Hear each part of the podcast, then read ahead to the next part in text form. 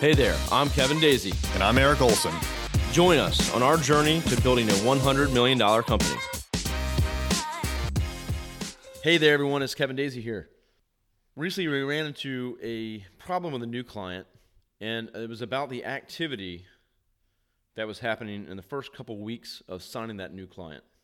Eric and I traveled out of town to go meet this client and sit down with them because we knew there was kind of some some gray areas or some issues.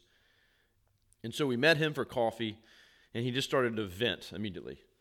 He was really concerned. He's been burned in the past by companies like us or agencies. And he was really concerned about how he had paid for services and advertising and he wasn't really seeing the activity and was worried about paying his next invoice because we haven't done all this work. And so the case is that we do a ton of work. It's a lot of behind the scenes work.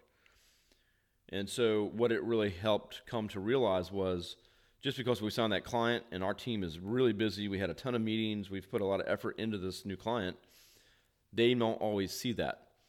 And so they're anxious, they're worried, they're concerned, but they don't always tell us that.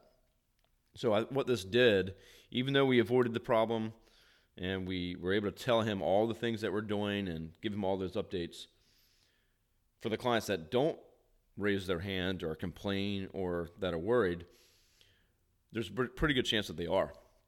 So, of course, I always talk about the whole 90 day process with a new client and how important it is to make them extra happy in the first 90 days. Well, the first week or the first two weeks or the first three weeks are even more important. So it's, it's led to a small change on how we update the clients. You know, constant communication. We're going to look at rolling out a project status update that maybe comes out daily. Where here's what we did today. Here's where we're at. Here's what we did today. Here's where we're at. And it's just constant communication to say, this is what we did, here's where we are, and the client's going to feel easier or at ease, and they're not going to be bugging us or be worried about it. So it's a small change. We're looking at how we can automate this through our, our task management system. Jamal, our project manager, will probably be responsible for pushing these out. But it's just a small little tweak.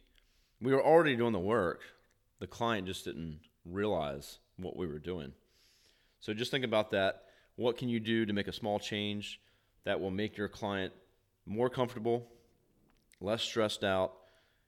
Because that first couple weeks is they have buyer's remorse, they're concerned about things, and they're they're walking on you know you're walking on eggshells at that point. They're looking for a reason to get upset or to pull back and say no, we don't want to work with you.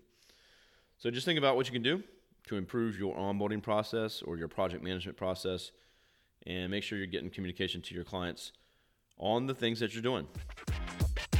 Thank you for listening.